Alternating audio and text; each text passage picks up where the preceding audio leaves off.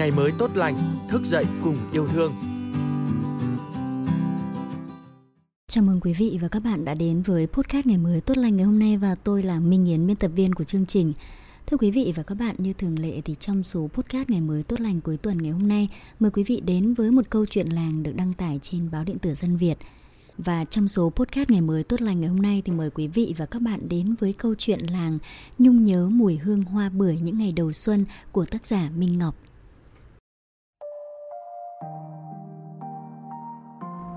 Ấn tượng lớn nhất của tôi vào những ngày đầu xuân ở làng quê là mùi hương thuần khiết, giản dị mà đặc biệt khó quên của hoa bưởi. Nhiều năm xa nhà, nhưng nỗi nhớ khi lang thang trên phố, bắt gặp một gánh hàng rong bán từng chùm hoa bưởi với hương thơm dịu dàng ấy, lòng tôi lại nao nao nhiều nỗi niềm. Làng tôi khi xưa trồng nhiều loại cây trái, trong vườn nhà của người quê thường không thiếu được một vài gốc bưởi. Mỗi mùa xuân sang cũng là lúc những cánh hoa bưởi trắng ngần, mềm như nhung bung ra để lộ cái nhụy vàng ươm cho đầu làng cuối xóm một hương thơm ngào ngạt. Có lẽ hoa bưởi là loài hoa nở âm thầm mà dịu dàng nhất. Sắc hoa không rực rỡ như hoa hồng, hoa hướng dương, hương thơm tỏa ra không gay gắt cũng chẳng say nồng như mẫu đơn thực dược. Hoa bưởi chỉ đơn thuần có năm cánh cong cong trắng muốt, cánh hoa thường uốn về phía cuống, nhị hoa vàng nhạt, mùi thơm dịu nhẹ chỉ bảng làng trong không gian mà gây nhớ thương biết bao thế hệ người xa quê. Cứ mỗi độ lập xuân, vào khoảng tháng riêng, những cây bưởi vườn quê bắt đầu trổ nụ. Nụ hoa bưởi thường nở ra thành từng chùm. Ban đầu, chùm nụ hé nở nhỏ xíu, tựa hồ như những viên bi màu xanh. Những nụ hoa xanh non cứ lớn dần, nhạt dần, rồi chuyển sang màu trắng ngần thì hoa nở hoa bưởi nở ra khẽ khàng trong gió như một lời dẫn dụ ngọt ngào. Những ngày còn nhỏ, tôi thường ngẩn ngơ đứng dưới gốc cây, ngắm nhìn những cánh hoa trắng muốt nở bừng trong nắng xuân, để lộ nhụy hoa mềm ướt, phấn vàng rực rỡ. Có cảm tưởng hoa bưởi càng nở, phấn càng vàng thì hương thơm càng nồng nàn.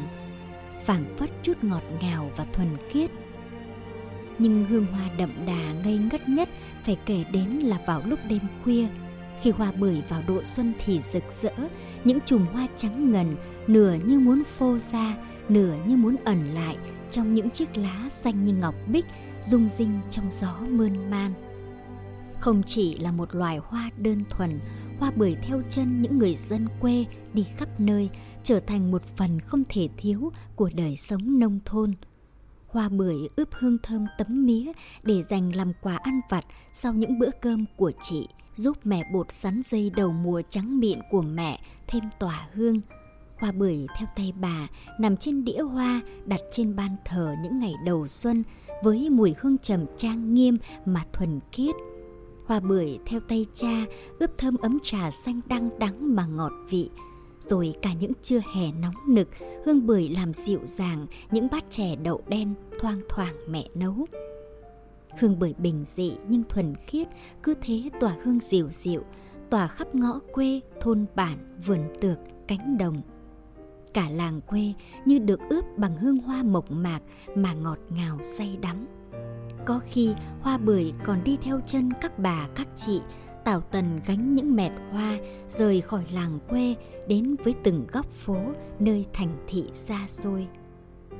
Nhớ nhất vẫn là những ngày tôi theo chân mẹ đi chợ quê.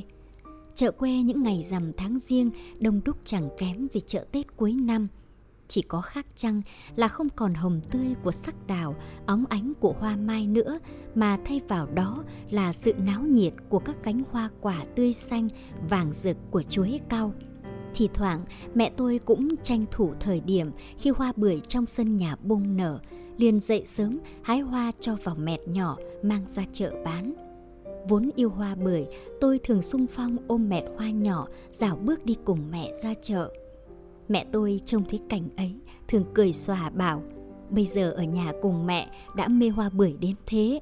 Sau đó rời khỏi làng thì tìm đâu ra hoa để ôm hả con gái Các cô, các bà đang tảo tần quang gánh cùng đường với mẹ con tôi, nghe thấy thì cười giòn giã, chiêu rằng khi lớn lên phải lấy chồng ở trong thôn mới tha hồ hít hà hương hoa bưởi. Tôi xấu hổ, giấu gương mặt ửng hồng sau mẹt hoa bưởi trắng ngần, thấy trong gió thoang thoảng mùi hương thầm dịu dàng mà thuần khiết.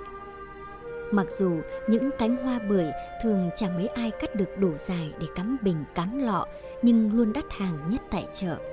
Dù chỉ đơn thuần được gói trong chiếc lá song lá chuối vườn nhà để hoa khỏi nát, thế mà mấy ai đi ngang qua mà có thể bỏ qua mùi hương ngọt ngào đặc trưng ấy.